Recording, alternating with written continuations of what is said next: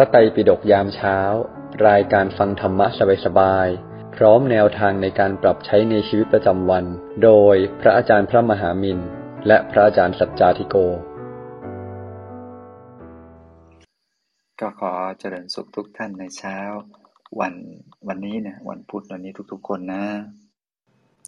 กราบนมัสการพระอาจารย์พระมหามินกราบนมัสการพระอาจารย์สัจจาธิโก กราบนมัสการพระอาจารย์ทุกรูป และอรุณสวัสดิ์สมาชิกทุกท่านที่เข้ามาฟังในห้องพระไตรปิฎกยามเช้าแห่งนี้นะคะ วันนี้อุ้มขออนุญาตทำหน้าที่เป็นผู้ดำเนินรายการแทนหลวงพี่พักนะคะ ที่ได้เข้าพิธีบวชไปเรียบร้อยแล้วเมื่อวาน ต้องขออนุโมทนาบุญกับท่านด้วยค่ะ เป็นเรื่องดีที่เราได้มาเริ่มเช้าวันใหม่ด้วยการนั่งสมาธิและ ฟังสนทนาธรรมตามการไปด้วยกันนะคะ รวมถึงยินดีทุกท่านที่เพิ่งเข้ามาใหม่ในห้องนี้ด้วยค่ะ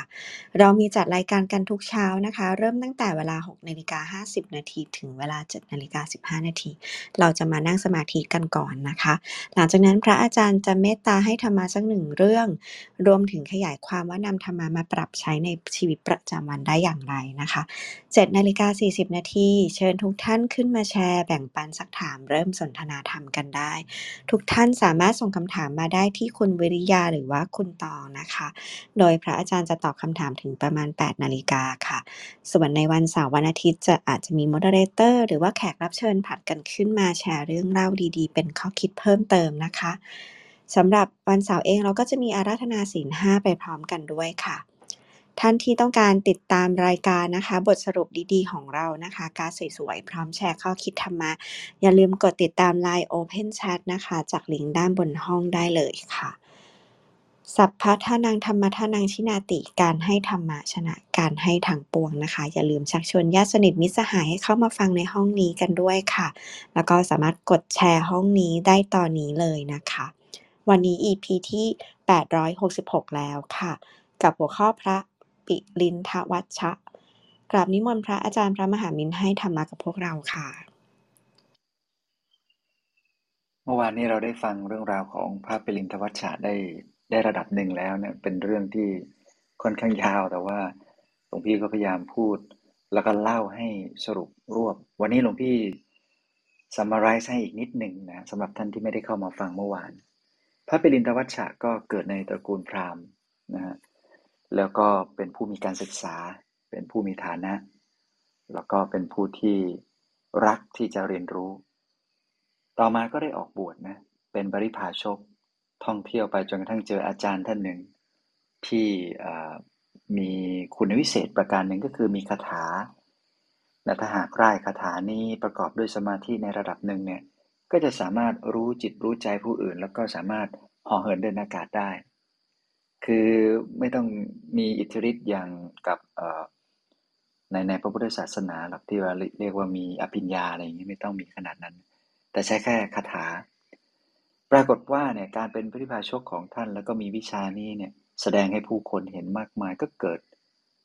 ความโกลาหลประการหนึ่งผู้คนก็หันมาเริ่มใสนะฮะยกย่องสรรเสริญถือว่าเป็นครูบาอาจารย์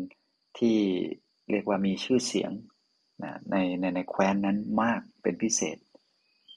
ทีนี้จนกระทั่งพระสัมมาสัมพุทธเจ้าบังเกิดขึ้น แล้วก็เสด็จมายังเมืองนี้ คือแคว้นมคต ปรากฏว่าวิชาเหล่านี้ก็หายไปหมดเลย ซึ่งท่านก็นึกถึงตอนที่อาจารย์ได้สั่งเสียไว้ก่อนที่จะตายไปก็บอกว่า ถ้าหากว่าวิชานี้เนี่ย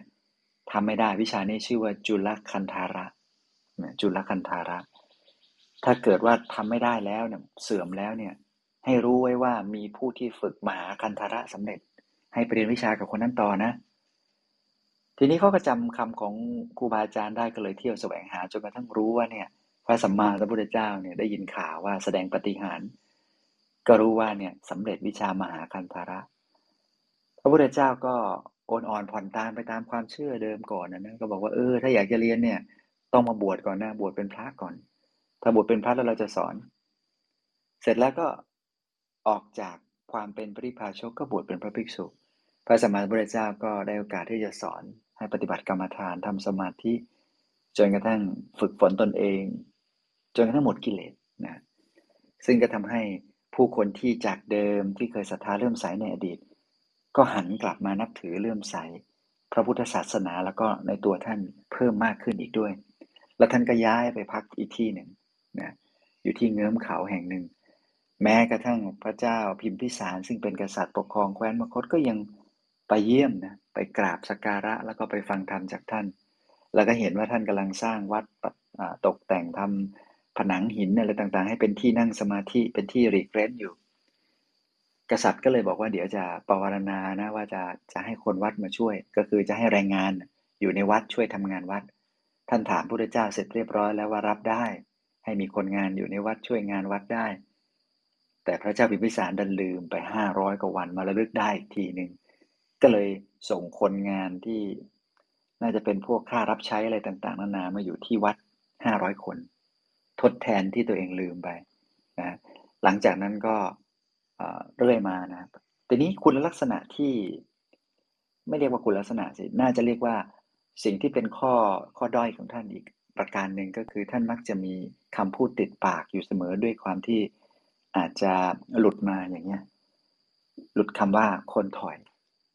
ซึ่งเป็นคำเรียกถ้าเป็นสมัยนี้อาจจะเป็นไอเฮียหรืออะไรสักอย่างหนึ่งเนี่ยนะแต่ว่าน่าจะคล้ายๆกัน ติดติดนิสัยมา ติดมายาวนาน ทีนี้ก็มาเผลอพูดพูดให้คนได้ยิน ชี้คนนั้นคนนี้จะใช้งานคนนั้นคนนี้ ใช้งานคนวัดให้ทำงานสิ่งโน้นสิ่งนี้ก็เผลอพูดเรียกเขาอย่างนั้น จนกระทั่งพระบางองค์เนี่ยทนไม่ไหวไปฟ้องพระเจ้าบอก โอ้โห นี่พูดคำหยาบอย่างนี้เนี่ย มันยังไงเนี่ยไม่น่าจะใช่แล้วเนี่ยเนี่ยไม่เวิร์กพระสมมาพุทธเจ้าก็เลยเคลียร์ปัญหาทั้งหมดบอกว่าเออให้อภัยท่านเถอะ นี่เป็นวาสนาที่ติดตัวมาหลายภพหลายชาติ เกิดมาเป็นกษัตริย์หลายชาติ เกิดมาเป็นผู้ปกครองหลายชาติ เกิดมาเป็นผู้นำที่ปากอย่างเงี้ยแหละหลายชาติ มันก็เลยติดนิสัยมา เป็นวาสนา นะจากนิสัยเป็นอัธยาศัยจากอัธยาศัยเป็นเป็นสันดานจากสันดานก็เป็นวาสนานะฮะเพราะนั้นพอกลายเป็นวาสนาปุ๊บมันถอนไม่ออกแม้พระอรหันต์เนี่ยบรรลุหมดกิเลสแล้วก็ยังถอนวาสนาตัวเองไม่ได้ภาษาที่บุตรนี้ก็มีบางทีเนี่ยจะติดวาสนาของความความแอคทีฟเช่นถ้าท่านเจอเส้นทางพวกเป็นแม่น้ำเป็นคลองเล็กๆเนี่ยเป็นคลองเล็ก ๆ เป็นหลุมเป็นบ่อเนี่ย ปกติทั่วไปก็จะค่อย ๆ ข้ามใช่ไหมแต่ท่านจะกระโดดชึบไปนี่ยมีความแอคทีฟส่วนตัวสูงเป็นนั้นบางคนก็เลยเข้าไปถามพระพุทธเจ้าเหมือนกันว่าอันทำไมเป็นอย่างนี้บอกว่าอ๋อท่านมีอัธยาศัยของการเคยเกิดเป็นลิงมานับพบนับชาติไม่ถ้วน มันก็เลยคุ้นกับการกระโดดนะการขึ้นต้นไม้อะไรอย่างนี้เป็นต้น นี่ขนาดพระอัครสาวกอย่างพระสารีบุตรนะละวาสนาไม่ได้จึงเป็นข้อเตือนใจของเราว่า อะไรที่มันนิสัยไม่ดีไม่ดีทั้งหลายที่เรา พิจารณาดูแล้ว หรือผู้อื่นช่วยตักเตือนชี้ขุมทรัพย์ให้ ว่ามันไม่ดีไม่ควรติดเนี่ย เราก็ควรจะต้องแก้ แล้วก็เลิกซะภายในชาตินี้ให้ได้ ถ้าแก้ชาตินี้ไม่ได้มันก็จะติดตัวไปทุกภพทุกชาตินั่นแหละไอความรู้สึกไออารมณ์ หรือว่าสิ่งที่ทำเป็นประจำเราไปเฉื่อยชากับสิ่งที่ไม่ดีเหล่านั้น แล้วก็ปล่อยติดจนกลายเป็นนิสัย แถมยังดื้อดึงแล้วบอกว่าตัวเองนี่ไม่ใช่นิสัยหรอกอะไรอย่างนี้เป็นต้นมันก็จะเป็นหนักเข้าไปอีกนะฮะ แล้วก็พระเจ้าก็เคลียร์ให้หมดนะ บอกว่าเออไม่ได้บาปอะไรหรอกแต่ว่าท่านหมดกิเลสแล้ว แล้วก็เนื่องจากว่าเคยเกิดเป็นกษัตริย์ แต่ละภพแต่ละชาติก็เทศนาสั่งสอนผู้คนชวนคนรักษาศีล ผู้คนเหล่านั้นตายไปก็ไปเกิดเป็นเทวดาพอมาพบชาตินี้รู้ว่าท่านเป็นพระอรหันต์ท่านก็รู้ว่า เออ การเทศสอนเทวดาเนี่ยง่าย บรรลุทำง่าย ท่านก็เทศเทวดาที่เคยมีเยื่อใยเคยทำบุญทำกุศล เคยเกื้อกูลกันมาในภพชาติปางก่อน ก็กลายเป็นเอตตะคะในเรื่องของการเป็นที่รักของเทวดาทั้งหลายเขาเรียกว่ามีบริวารเป็นเป็นเทวดาเราเทวดามีลูกศิษย์ลูกหานี่เยอะมากมากกว่าพระภิกษุองค์ใดทั้งหลายทั้งปวง รองเป็นรองก็แค่พระสัมมาสัมพุทธเจ้าเท่านั้นเองดังนั้นนี่ก็คือคุณสมบัติของท่าน ทีนี้ถ้าระลึกชาติไปว่าเอ๊ะพบชาติก่อนๆท่านไปทำบุญอะไรไว้ ครั้งหนึ่งเกิดในศาสนาของพระสัมมาสัมพุทธเจ้าพระนามว่าปทุมมุตระ แล้วท่านก็รู้ว่าจะต้องไปขอพระราชาเพื่อให้ได้มีโอกาสทำบุญทำหน้าที่เป็นเหมือนกับ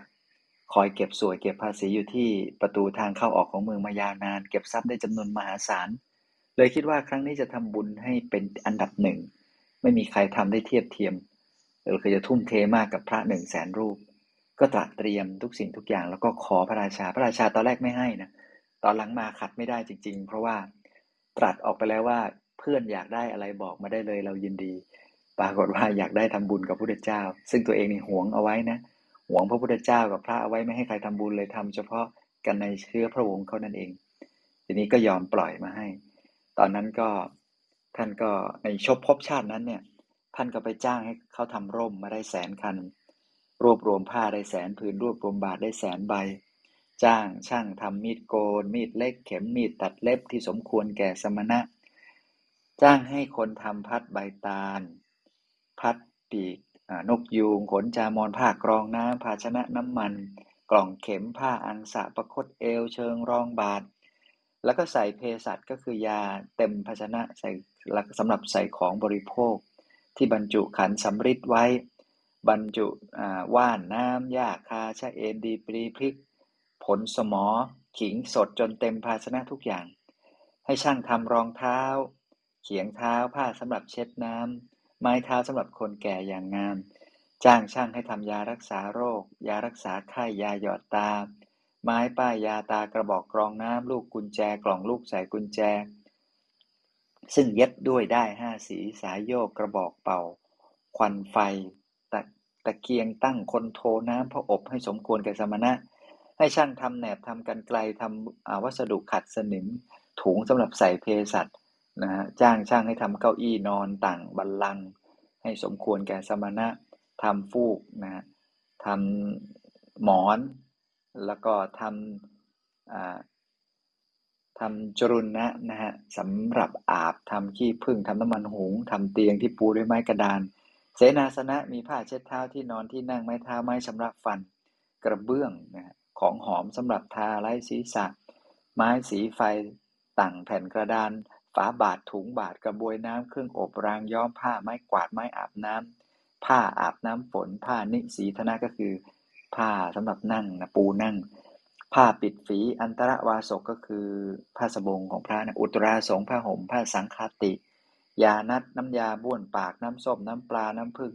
น้ำปานะน้ำส้มขี้ผึ้งผ้าเก่าผ้าเช็ดปาก ได้สิ่งที่ควร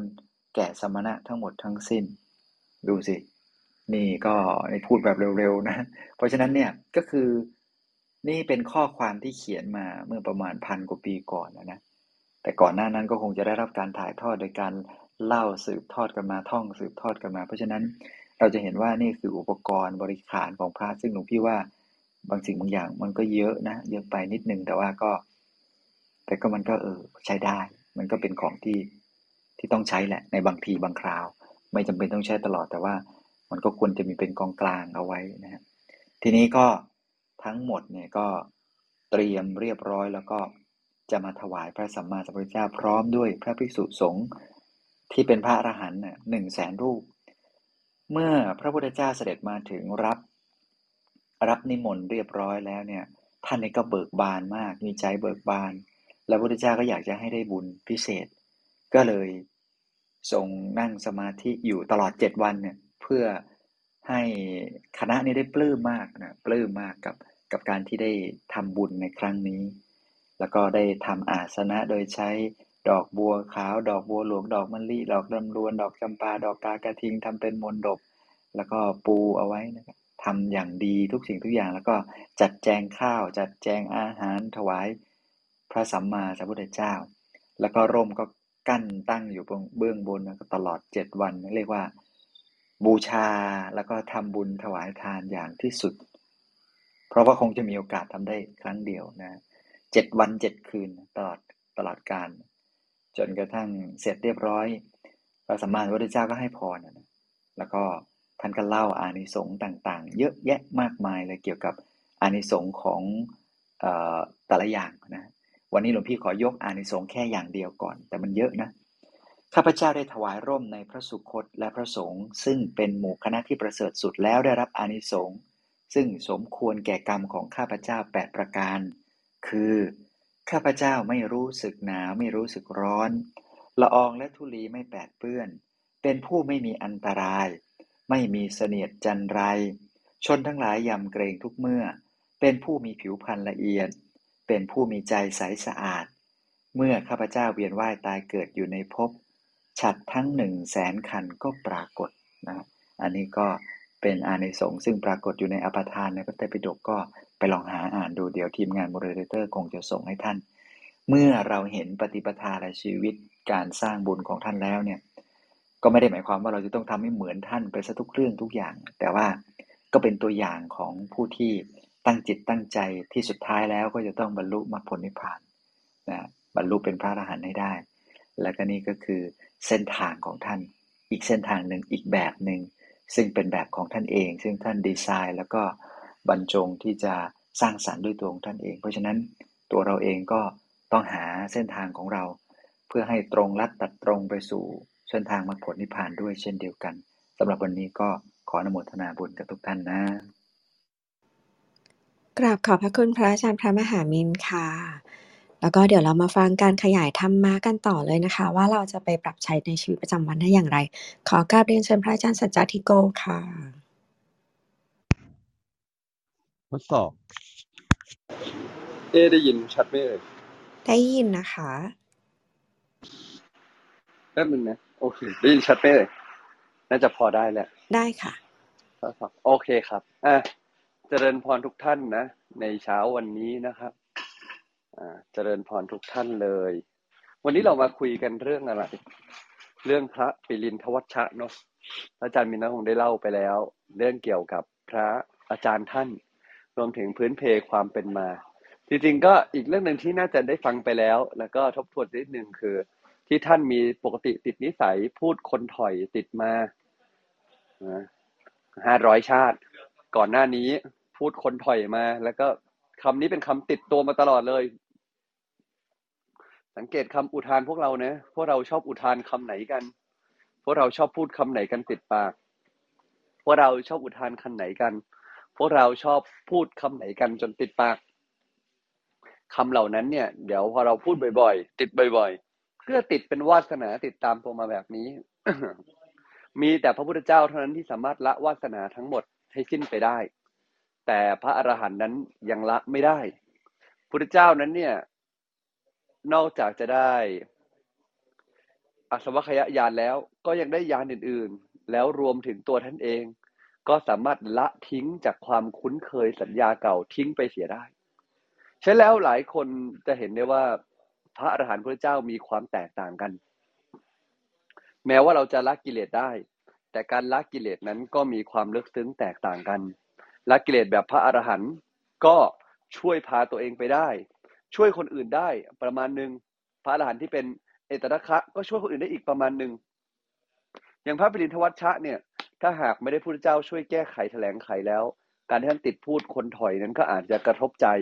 เพื่อนสาธมิก หรือพระภิกษุลูกอื่น โดยไม่ได้มีโอกาสได้ทำความเข้าใจกันได้ฉะนั้นแล้วพวกเราเองเวลาเจอคนไม่ถูกใจ ลองมองข้ามเปลือกไป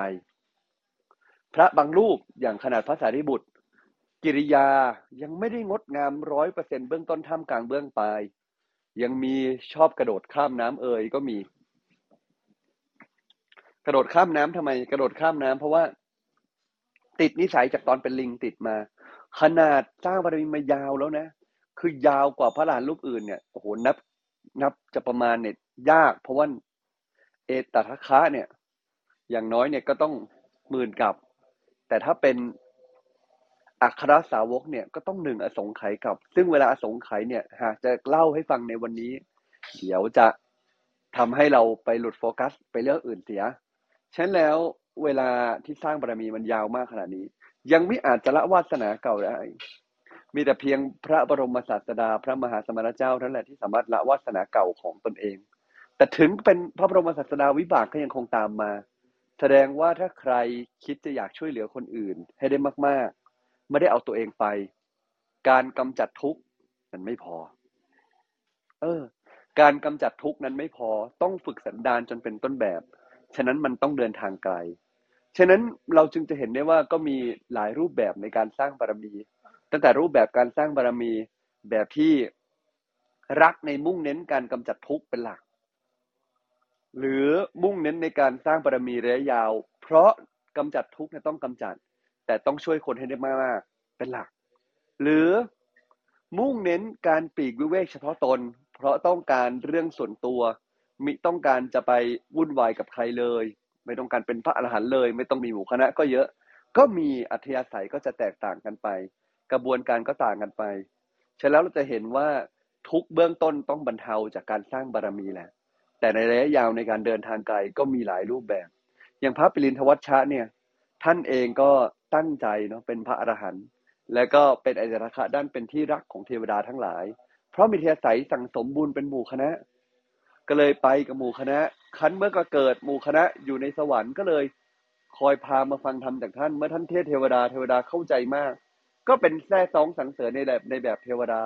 เทวดาก็เลยมารักท่านมาชอบพอใจท่าน หากแต่นิสัยที่ยังเผลอติดคำพูด นอกจากเรื่องติดคำพูดเนี่ยก็ทำให้เห็นว่าเออพระอรหันต์ยังมีวาสนานะแต่ยิ่งกว่านั้นพวกเราเอง อย่าไปติดใจในคำพูดใคร ช่วยสังเกตอารมณ์มากกว่าคำพูด บางคำเนี่ย พูดไม่ดีแต่มันไม่มีอารมณ์อะ ก็อย่าไปติดใจบางคนชอบติดในคำพูดอะ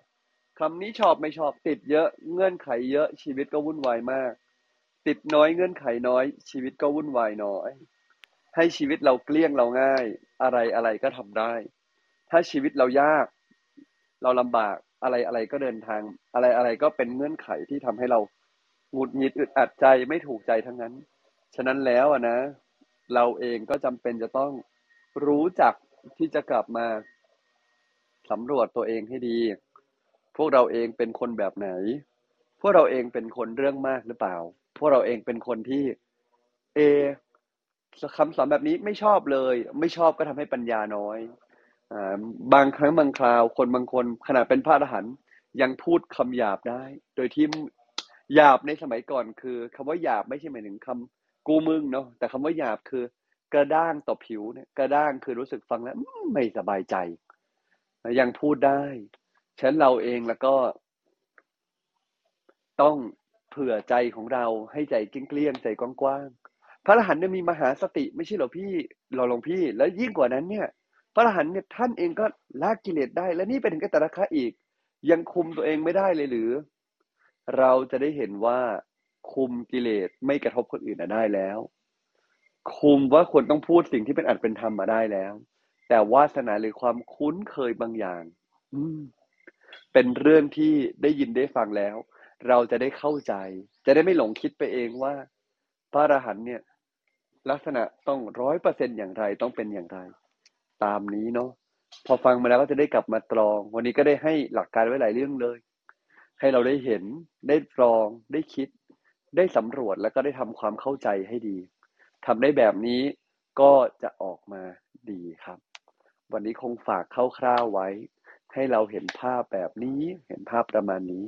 เราเองก็จะได้ อืม เห็นแล้ว ทำความเข้าใจเห็นแล้วตอง เห็นแล้วกลับมาสำรวจให้ดีเนาะสำรวจให้ดี และเราก็จะได้ดูใจเราคำคนอื่น อย่าให้มากระทบใจ ความไม่งามคนอื่น ความไม่สมบูรณ์คนอื่น อย่ามาทำให้ความดีที่เขามีลดน้อยลงไป คนทุกคนมีดี เอาส่วนดีเขาไม่อยู่ก็พอ ส่วนไม่ดี อย่าให้ความดีที่เขามีลดน้อยลงไป ไม่ได้หมายถึง โฟกัสแต่ส่วนดีแล้ว ไม่ต้องสอนไม่ต้องแนะส่วนไม่ดีกัน ไม่ใช่ แต่หมายถึงอย่าไปเสียเวลาติดใจ จนทำให้เรามองข้ามความดีของเขาที่มีอีกมากมาย ติดใจกับลูกทั้งที่ลูกเนี่ยให้ความสุขเราตั้งมากมาย ติดใจกับพ่อแม่ ทั้งที่พ่อแม่เราเรื่องดีๆ ก็มีเยอะเรื่องไม่ดีเขามีหน่อยนึงเรื่องที่เขาลำบากเพราะเราก็มีเยอะ ดูที่ความดี สื่อสารว่ายังทุกข์ใจอะไรในความไม่ดีได้ เพื่อเคลียร์ใจให้ไม่เป็นวิบาก แต่ดูที่ความดีเข้าไปเถอะ แล้วเราจะไปต่อได้ วันนี้คงฝากคร่าวๆไว้ประมาณนี้เนาะนะครับ แล้วก็โน้ตอีกอย่างของพี่พักเนี่ยปัจจุบันเนี่ยเป็นสัมมาเนนเนาะเพราะว่าบรรพชาเนี่ยเป็นสัมมาเนนแล้วจะอุปสมบทอีกทีในวันที่เจ็ดซึ่งหลวงพี่ไม่ได้อยู่ทันงานอุปสมบทเนาะแต่ว่าวันนี้มาร่วมงานบรรพชา แล้วก็งานอุปสมบทเนี่ยจะบวชเป็นพระในวันที่เจ็ดที่จะถึงนี้นะครับ ก็ฝากโน้ตไว้ประมาณนี้ โมทนาบุญด้วยครับ ตอนนี้เป็นสามเณรอยู่เนาะก็ หลายคนไม่เคยบวชก็จะไม่เข้าใจอะพระเนี่ยต้องบวชเป็นสามเณรก่อน แล้วจากสามเณรจึงค่อยอุปสมบทให้กลายเป็นพระภิกษุนะครับ สาธุครับ สาธุค่ะ กราบขอบคุณพระอาจารย์สัจจทิโกมากค่ะ แล้วก็ขอบคุณที่ขยายความให้ด้วยนะคะ อุ้มเองก็ไม่ทราบนะคะ พอดีว่าเห็นห่มผ้าเหลือง พวกเราก็จะเข้าใจว่าว่าแบบเป็นหลวงพี่แล้วเป็นพระแล้วนะคะ ขอบคุณสำหรับคำอธิบายค่ะ ก็ระหว่างนี้นะคะ เชิญชวนทุกท่านส่งคำถามเข้ามาที่คุณวิริยานะคะ หรือว่าคุณตองของเราได้เลยนะคะ หรือว่าอยากซักถามพระอาจารย์โดยตรงก็ยกมือขึ้นมาได้เลยค่ะเดี๋ยวอุ้มขออนุญาตถามคำถามที่ฟังแล้วค่อนข้างสงสัยก่อนนะคะ อย่างคำพูดหยาบหรือว่าคำพูดที่เราฟังแล้วไม่ค่อยพอใจเนี่ยค่ะ บางคนก็รับได้ บางคนก็รับไม่ได้ อันนี้มันเกิดจากเหตุอะไรในชาติก่อนที่เราทำหรือเราเป็นไหมคะเอ่อถ้าจะเกิดจากชาติก่อน เกิดที่ทำให้เรายังต้องเจอคนพูดหยาบอยู่ ส่วนเรื่องรับได้รับไม่ได้ เป็นเรื่องที่ฝึกกันได้ เกี่ยวกับชาติก่อนไหมขึ้นกับเคสยกตัวอย่างเช่น ยกตัวอย่างเช่น ถ้าสมมติ ถ้าสมมติตัวเราเจอคำนี้แล้วมันจี๊ดบ่อยๆ มันกระเทือนบ่อยๆ มันกระเทือนง่ายๆ กระเทือนแรงๆ หรือที่ไม่ได้มีเหตุเลยเลยเนี่ย ลองสำรวจไปก่อนบางทีอาจจะไม่ถึงกับชาติก่อนอะ เพราะประเด็นคือเราก็ไม่รู้ว่าชาติก่อนเราพูดภาษาไทยหรือเปล่า ถูกไหมแต่แต่โน้ตไว้อย่างนี้ เช่นเราอาจจะเคยดูถูกคนอื่นมาเยอะในชาติก่อน ชาตินี้กลัวการดูถูกกังวลมาก เจ็บใจได้ง่ายมากก็เป็นไปได้ เช่นหลวงพี่คิดว่า สิ่งหลักเลยคือชาติก่อนน่ะจะมีส่วนให้เราดึงดูดคำพูดแบบไหน แต่ไอ้เรื่องเจ็บใจโดยมากอะเป็นเรื่องที่เราฝึกและจัดการได้ในชาตินี้ นั่นความหมายคือว่าต่อให้เราจัดการแค่ไหน เราห้ามคนอื่นพูดหยาบไม่ได้ แต่เราห้ามตัวเองให้ไม่รู้สึกอะไรได้หมายความว่าการฝึกนิสัยหรือว่าฝึกสันดานเนี่ยสามารถหายได้ภายในชาตินี้ถูกไหมคะหายให้เราไม่เจ็บปวดได้ในชาตินี้ อันนี้ทำได้ครับ โอเคค่ะ ก็ขอเชิญคุณตองเลยค่ะสำหรับคำถามของเรานะคะ ค่ะคำถามแรกเป็นคำถามที่ค้างมาจากเมื่อวานนะคะ เกี่ยวกับถามเรื่องเกี่ยวกับเทวดาค่ะ ถามว่าเทวดาต้องรับบุญจากเราเพื่ออะไรคะเพื่อหลุดพ้นเพื่อมีบารมีและจะได้สั่งสมกุศล เพื่อขัดเจาใจกิเลสของเทวดา เพื่อนำไปสู่ความหลุดพ้นในเบื้องปลายเพ ราะเทวดาที่เป็นสมาธิิก็ปรารถนาการหลุดพ้น การเป็นเทวดาก็เป็นเหมือนที่พักชั่วคราว เหมือนเปลี่ยนกายชั่วคราว การเป็นเทวดาก็เป็นเพียงแค่ที่พักชั่วคราวเปลี่ยนกายชั่วคราว ไม่ได้นำไปสู่ความหลุดพ้นเลยแม้แต่นิดเดียว การจะหลุดพ้นได้อย่างแท้จริงนั้นจำเป็นมาก ๆที่จะต้องมีบารมีเพื่อขัดเกลา purify ไปเรื่อยจนถึงวันที่เราสามารถไปสู่พระนิพพานได้ ฉะนั้นแล้วการที่ตัวเราเองเป็นเทวดาเนี่ย ก็ยังจำเป็นจะต้องได้บุญครับ เพราะเทวดาคือการก็คือเป็นที่พักเพื่อใช้บุญ เหมือนเราเกิดเป็นมนุษย์นี่คือการใช้บุญนะ มนุษย์เนี่ยอยู่ในสุขติภูมิไม่ได้อยู่ทุกขติภูมินะ เออ เรากำลังอยู่ในจุดที่ดีแล้วอะนะครับ ประมาณนี้ครับ แล้วเทวดาสามารถดลใจเราให้ทำดีได้ไหมคะ ถ้ามีสายบุญร่วมกันมา เคยกล่าวกันมา เคยมีทั้งวิบากทั้งบุญร่วมกันมา เขาก็มีสิทธิ์ที่จะ ช่วยเหลือเกื้อกูลดลใจ แล้วก็ใช้คำว่าทำให้เราเจอสัญญาบางอย่างให้เราอยากทำดีเป็นไปได้ แต่นั่นก็มีมีเยอะแยะเลย ตั้งแต่ว่าเทวดาที่เป็นคนมาถวายพระไตรแก่พระพุทธเจ้าก็เป็นพรหมโอเคเลสเซว่าตั้งแต่เทวดาขึ้นไปเรียกว่าเทวดาแล้วกันเนาะจะเป็นพรหมรู้ผมก็เหมือนแบบเทวดาอะไรเงี้ยนะครับ ก็เป็นเทวดาลงมาเพื่อมาถวายบาตรและพระไตรแก่พระพุทธเจ้าตอนพระพุทธเจ้าตัดสินใจปรงผมออกบวชนี่ก็เทวดา หรือเทวดาที่มาที่มาเตือนสตินะเป็นพรหมเหมือนกัน น่าจะพรหมเหมือนกันนะที่มาเตือนสติเอ่อพระพาหิยะรู้จารีเถระเนี่ยรู้จริยะเถระเนี่ย ก็มาเตือนสติ อันนี้ก็เป็นเทวดาเหมือนกันเตือนสติ พระผู้บรรลุเร็วเนี่ยว่าเฮ้ยที่ทำอยู่เนี่ยไม่ใช่ทางนะ ไม่ใช่ทางแห่งการบรรลุธรรมนะก็อันนั้นก็เทวดาเหมือนกัน ฉะนั้นก็คือเทวดาครับ เทวดาก็ดลใจได้ถ้ามีสายบุญร่วมกัน มีสายร่วมกัน นะครับครับขอบคุณค่ะเชิญคุณตองคำคำถามที่สองได้เลยค่ะ ค่ะคำถามต่อไปนะคะ ถามว่าสงสัยว่าการมองการพูดคำหยาบของพระปิรินทวัชชะเนี่ย เรามองว่ามันเป็นยังไงดีคะว่ามันดีหรือไม่ดีหรือเราควรรู้สึกผสมผสานหรือรู้สึกยังไงดีคะเป็นลินทวัชชะหลวงพี่ก็คงรู้สึกว่าให้เราเรียนรู้สองอย่างหนึ่งคือความคุ้นที่มีอยู่ในชาตินี้ แม้เป็นอาหารเราก็อาจจะคุ้นได้ มองกับที่ตัวก่อน เออสองคือแสดงว่าคำพูดของคนที่เขาพูดคำหยาบ ที่แท้ใจแบบใจดีนะไม่ใช่ใจหยาบนะบางทีถ้าเรามองข้ามคำหยาบเราจะได้ปัญญาก็ได้ นี่คือเรื่องที่หนึ่งคือมองกับเข้าที่ตัว ตัวเราต้องระวังวาสนาตัวเอง ถ้าเราไม่คลายความคุ้นแล้วก็เราอาจจะพังได้สองเห็นคนอื่น คนที่พูดเราอย่าไปติดกับคำดูที่ใจ แล้วเมื่อเราไม่ติดกับคำเราจะได้ปัญญาสามความคุ้นคนอื่น ไม่สามารถบ่งบอกคุณทำภายในทั้งหมดได้ บางคนเนี่ย เรื่องอื่นดีหมดเลย เรื่องนี้ทำไมเขาคุ้นเรื่องนี้จัง บางคนคุ้นกันหยอกล้อจัง เอ๊ะ แต่ว่าเรื่องอื่นเขาดีหมดเลยก็ต้องระวังอะไรเงี้ยฉันหลวงพี่คิดว่าเราเองก็ต้องกลับมาพิจารณาโดยภาพรวมให้เห็นภาพนะครับว่า เออ เห็นเรื่องนี้แล้วเอากลับมาสอนตัวเองครับ ประมาณนี้ครับ ค่ะ เราสามารถใช้คำว่าจับดีของเขาแทนได้ถูกไหมคะ ถูกแต่ว่าจับดีแล้วก็มีปัญญาด้วยอ๋อจับดีแล้วก็มีปัญญาคือ บ่อยครั้งเราจับดีแบบมีปัญญาก็เห็นข้อดีอย่างเดียว ไม่กล้าเตือนกัน ไม่กล้าทักกันอันนั้นก็ไม่ถูก จับดีแบบมีปัญญาเกื้อกูลกันอย่างนี้ถูกต้องครับ ค่ะขอบคุณค่ะ เชิญคุณตองได้เลยค่ะ ค่ะคำถามต่อไปนะคะ ถามว่าขอฝากคำถามหนึ่งเรื่องค่ะว่า ถ้าเครียดมากๆที่สุด เครียดจนทรมาน หาที่พึ่งไม่ได้ ควรทำยังไงบ้างคะขอบคุณค่ะ ครับ เครียดมากๆที่สุด เครียดจนทรมาน หาที่พึ่งไม่ได้ทำยังไงดี หลวงพี่ว่าเรื่องแรกเลยคือ เราต้องถอยกลับมาก่อน ตอนนี้เขียนออกมาก่อนขั้นแรกเราต้องเป็นการมิตรตัวเองด้วยการเขียนนะ คือ ถ้าเราไม่เป็นการมิตรให้ตัวเองเนี่ย เรารอแต่คนจะมาช่วยเนี่ยบางทีมันก็ไม่ทัน ให้เราเขียนออกมาก่อน เขียนออกมาก่อน เอามันออกมาก่อน จากเรื่องที่เรารู้สึกตึง รู้สึกหนัก รู้สึกหน่วง เขียนออกมา เขียนออกมามันจะทำให้ใจมันคลาย เห็นภาพ อารมณ์หนักมันก็ไหลออกมา แล้วเราจึงค่อย ค่อยๆดูว่า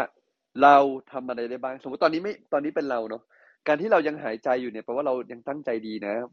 คือรู้ว่าบางทีมันอาจจะไม่อยากหายใจแล้ว อยากจะเหนื่อยแล้ว แต่ถ้ายังหายใจเนี่ยว่าตั้งใจดี เขียนออกมา เขียนออกมา เอามันออกมา แล้วค่อยๆลิสต์ออกมาว่าโอเค มีอะไรที่เราสามารถจัดการทำได้ทำทีละประเด็นทำทีละอย่างครับ ครับ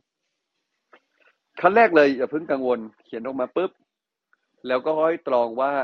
เราทำอะไรได้จากความรู้สึกทั้งหมด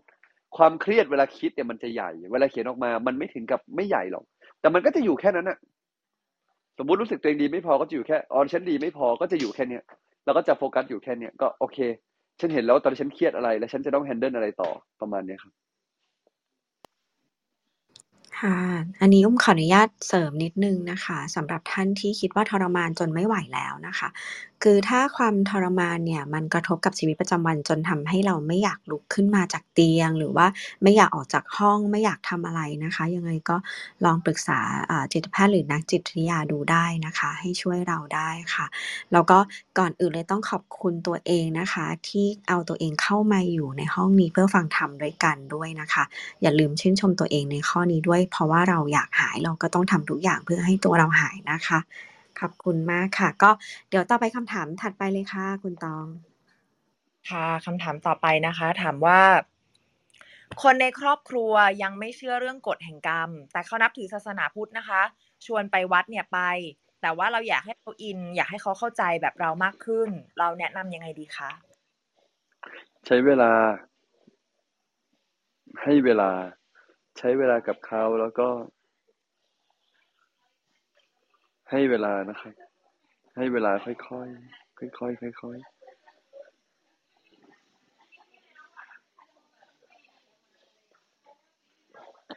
ๆค่อยๆ ให้เวลากับตัวเอง ในการที่จะค่อยๆ แนะนำเขาค่อยให้เวลาเขา ยิ่งเราอยาก และเขายังไม่พร้อม ยิ่งเป็นการผักไสจริงไหมคล้าย ๆ กับเวลาสมมุติ ลูกแต่เราเป็นเด็กแล้วเราอยากทำบางอย่างแล้ว แม่บังคับให้เราทำบางอย่าง ยิ่งบังคับมากเท่าไหร่เรายิ่งรู้สึกเป็นการผลักไสเราเท่านั้นครับ ฉะนั้นให้เวลาแล้วใจเย็นๆ มันจะค่อยๆไปถึงเองครับแล้วในขณะที่เราให้เวลาไปแล้วเนี่ยคำอธิบายที่ที่แบบค่อนข้างจะง่ายที่สุดเนี่ย มันควรจะเป็นแบบไหนคะหลวงพี่หลวงพี่คิดว่าเอ่อการจะเชื่อในกฎแห่งกรรมเนี่ยสิ่งที่มันต้องเปิดใจอย่างหนึ่งคือ เปิดใจจริงๆว่าชีวิตมันมีเหตุผล ไม่มีเหตุการณ์ไหนเกิดกับเราโดยบังเอิญ หรือถูกดึงดูดมาโดยบังเอิญ ต้องทำความค่อยๆทำความเข้าใจเวลาเขาเจอเรื่องที่ไม่ถูกใจถูกใจ ลองมองดูไหมว่าที่เราทำเนี่ยไม่บังเอิญนะ ค่อยๆตั้งคำถาม ให้เขาเห็นว่าจริงๆชีวิต มันไม่บังเอิญอะลองคิดภาพสิถ้าชีวิตอะมันบังเอิญไปเสียทั้งหมด เราคงไม่ต้องพยายามทำอะไรหรอก ก็รอความบังเอิญมาดึงดูดชีวิตเราแล้วกัน ทุกอย่างไม่มีคำว่าบังเอิญครับ ทุกอย่าง มีแต่คำว่า เป็นเหตุปัจจัยฉะนั้นเมื่อเราทำความเข้าใจอย่างนี้ได้ ทุกอย่างมันจะออกมาดีครับ ออกมาดีฉะนั้นหลวงพี่อยากให้เรากลับมาค่อยๆอธิบายนะว่าเฮ้ยมันไม่ใช่ความบังเอิญนะ มันคือเหตุปัจจัยที่กว่าแต่ละเรื่องจะเกิดขึ้น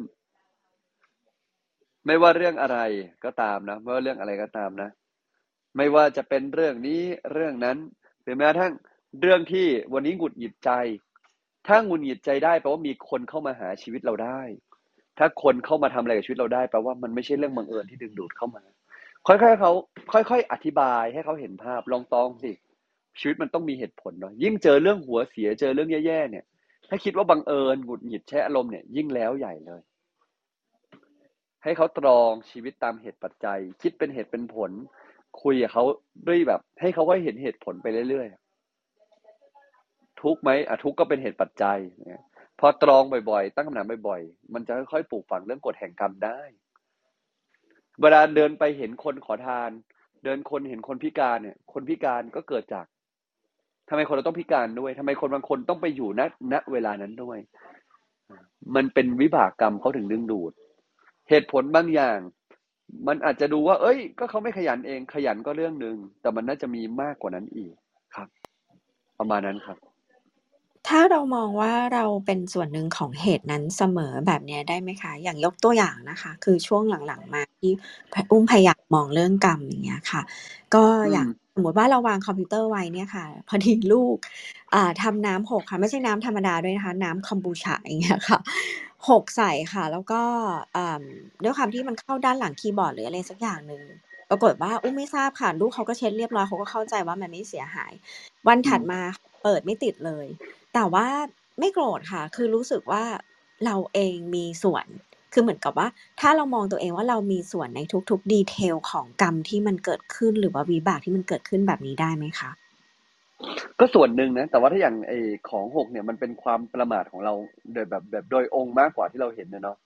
มันเป็นความประมาท แต่ว่าถ้าหลวงพี่อยากให้เห็นภาพจริงๆหลวงพี่อยากจะบอกว่ามันคือเอ่อเวลาเรามองมองมองให้เห็นภาพอะ อยากให้อยากให้โฟกัสให้เห็นชัดๆเลยว่า เออ จริง ๆ มันไม่ใช่แค่เรื่องของชาตินี้แต่เป็นเรื่องของทุกๆชาติที่มันเกิดขึ้นหรือกล่าวมาว่า มันเป็นเรื่องใหญ่นะ ทุกอย่างมันเป็นทุกอย่างมันเป็น มันมีกฎแห่งกรรมอยู่เบื้องหลังจริง ๆ ถ้าเรามองได้แบบนี้มันก็จะมันก็จะเห็นภาพได้ชัดขึ้นประมาณเนี้ยครับ แล้วก็ไอ้เรื่องที่เราเป็นส่วนในเหตุทุกเหตุอะ มันก็ใช่แต่บางครั้งต่อให้เราป้องกันทุกเหตุแล้ว ป้องกันทุกอย่างแล้วนะ แต่ไอ้เรื่องร้ายๆก็ยังจะมาเกิดกับเราอยู่อีก ก็เป็นไปได้จริงไหมครับ ต่อให้เราแบบป้องกันทุกอย่างแล้วจริงๆบ่อยครั้งเรื่องร้ายๆยังเกิดกับเราก็มีเนาะฉะนั้นหลวงพี่คิดว่า เออนอกจากเราจะป้องกันคือไม่ประมาทได้ส่วนหนึ่งแล้ว เราต้องวางใจเป็นกับทุกสิ่งที่เกิดด้วยครับ ประมาณเนี้ยครับค่ะขอบคุณค่ะ แล้วก็ตอนนี้เรามีอีกคำถามหนึ่งนะคะ คุณตองเชิญเลยค่ะ ค่ะ ถามว่า การพูดคำหยาบที่ติดเป็นวาสนามาเป็นบาปไหมคะ?ขึ้นกับเจตนาครับ เจตนาศูนย์อย่างพระอรหันต์ไม่เป็นบาป แต่ถ้าเจตนามียังไงก็บาปครับ เจตนาศูนย์เลยเป็นศูนย์เลยไม่เป็นบาปครับ แต่ถ้ามีเจตนา ถ้ามีเจตนาขึ้นมาไม่ว่าจะเป็นเรื่องไหนก็ตามมีเจตนาหนักๆขึ้นมาเนี่ย ก็เป็นบาปครับ ฉะนั้นหลวงพี่จะตอบว่าขึ้นกับเจตนาขึ้นกับใจครับ ต้องเห็นภาพเป็น2-3อย่างอย่างงี้ครับก็ถ้าสมมติตัวใจเรา ใจเราไม่มีเลยศูนย์เลยซึ่งเจตนาเนี่ย ไม่บาปนะแต่ถ้าใจเรามีความรู้สึกหยาบคายอยากทำแรงๆกับเขาอะบาปแต่มันจะไม่ดีครับแต่ต่อให้เราไม่มีเจตนาเลยแต่เราพูดในสิ่งที่ไม่เหมาะสมกระทบใจคนอื่นบ่อยๆ มันก็จะดึงดูดให้เจอคนแบบนั้นกลับเข้ามาหาเรา อย่างพระอรหันต์ท่านพูดเนี่ยท่านท่านท่านเองก็คงเคยดึงดูดสิ่งเหล่านี้มาก่อนจะเป็นพระอรหันต์แหละ และชาติที่ท่านเป็นพระอรหันต์เองอะ ท่านเองพูดอะบางทีมันก็ยังมันก็เป็นวิบากคนที่ฟังที่จะต้องเจอคำเหล่านี้ แต่ตัวท่านเองไม่ได้วิบากแล้ววันที่เป็นอรหันต์ฉะนันดีที่สุดคืออะไรดีที่สุดคือเราฝึกนิสัยความคุ้นเคยแต่ชาตินี้ ประมาณนี้ครับ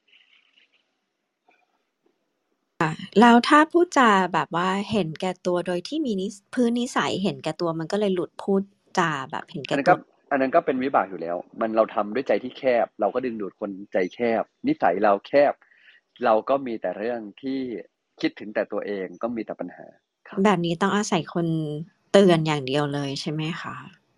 เอ่อสอนตัวเองก็ได้ครับ บางทีเราทุกข์หนักพอเราก็เลยคิดสอนตัวเองว่าเออพอแล้วเหอะนิสัยดีก็มีเนาะบางคนสูบบุหรี่อยู่ต้องการคนเตือนต้องการกำลังใจต้องการมิตรต้องการกำลัง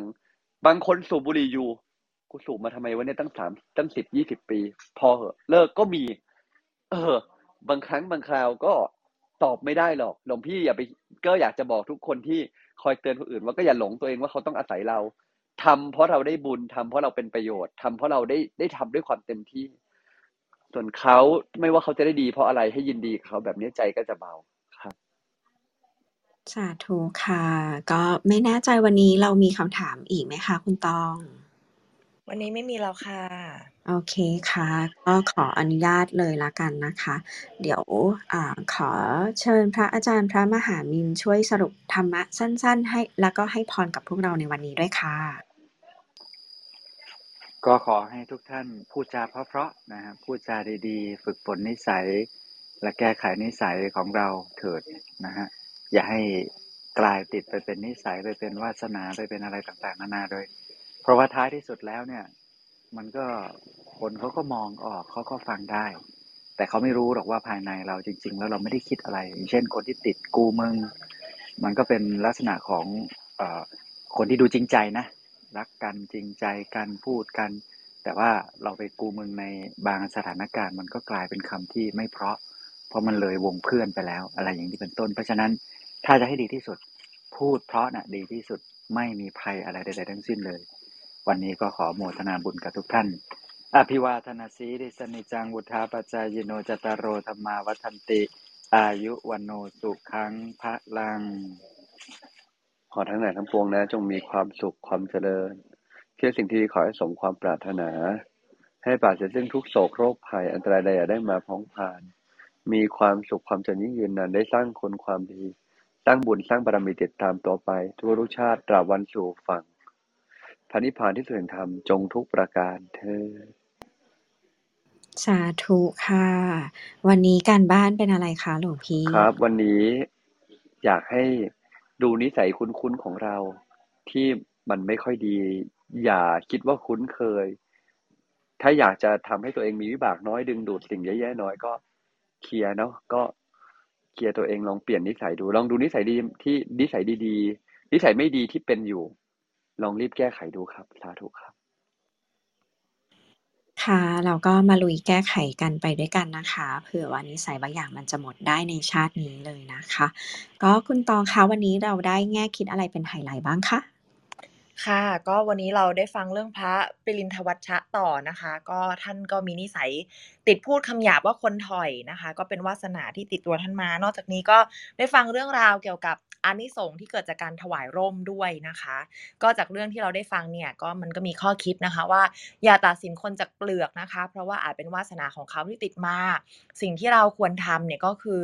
หนึ่งเลยเนี่ยมองกลับเข้าตัวเองก่อนนะคะ สังเกตความคุ้นเคยของตัวเองนะคะ ว่าตัวเราเองเนี่ยมีความคุ้นเคยอย่างไร ที่มันอาจจะไปทำให้คนอื่นรู้สึกข้องใจหรือเปล่านะคะสองก็คืออย่าตัดสินคนเพราะความคุ้นของเขานะคะ พิจารณาให้เห็นว่าเนี่ยมันคือความคุ้นที่มันติดตัวเข้ามา เวลามองคนอื่นเนี่ยให้จับดีนะคะ ส่วนอะไรที่เป็นเปลือกก็ให้มองอย่างเข้าใจว่ามันคืออะไร อย่าให้มันมากระทบเราค่ะ ประมาณนี้ค่ะ อืม ขอบคุณมากเลยค่ะคุณตอง ก็วันนี้ต้องขอขอบคุณพระอาจารย์ทุกรูปเลยนะคะ ที่เข้ามาฟังรายการด้วยนะคะ ขอบคุณผู้ฟังทุกท่านที่ร่วมแชร์ ร่วมส่งคำถามนะคะ แล้วก็อยู่กันมาจนถึงตอนนี้นะคะสำหรับท่านที่ต้องการติดตามรายการบทสรุปดีๆการ์ดสวยๆของเรานะคะ แล้วก็พร้อมแชร์ข้อคิดธรรมะ สามารถกดติดตาม Line Open Chat นะคะ จากทั้งลิงก์ด้านบน หรือว่าจะเซฟ QR จากน้องจอจี้นะคะ ได้เลยนะคะ ตอนนี้ QR ขึ้นมาแล้ว สำหรับผู้ที่เข้ามาใหม่นะคะ ห้องพระไตรปิฎกยามเช้าของเรายินดีต้อนรับค่ะ เรามีจัดรายการกันทุกเช้า ตั้งแต่6นาฬิกา50ถึง7นาฬิกา15 นาที มาเริ่มต้นวันใหม่ด้วยการนั่งสมาธิตั้งสติเติมบุญนะคะ แล้วก็เรามาฟังพระอาจารย์ท่านแชร์ธรรมกันเจ็ดนาฬิกา40 ก็ท่านสามารถขึ้นมาแชร์แบ่งปันสักถาม แล้วก็ส่งคำถามมาได้นะคะ พระอาจารย์จะตอบคำถามถึงเวลา8นาฬิกาแบบนี้นะคะ ขอให้วันนี้เป็นเช้าที่สดใสสำหรับรับทุกท่านนะคะ แล้วก็พบกันใหม่วันพรุ่งนี้ค่ะ ท่านใดที่กำลังเดินทางอยู่ก็ขอให้เดินทางด้วยความปลอดภัยนะคะ ขอบคุณค่ะ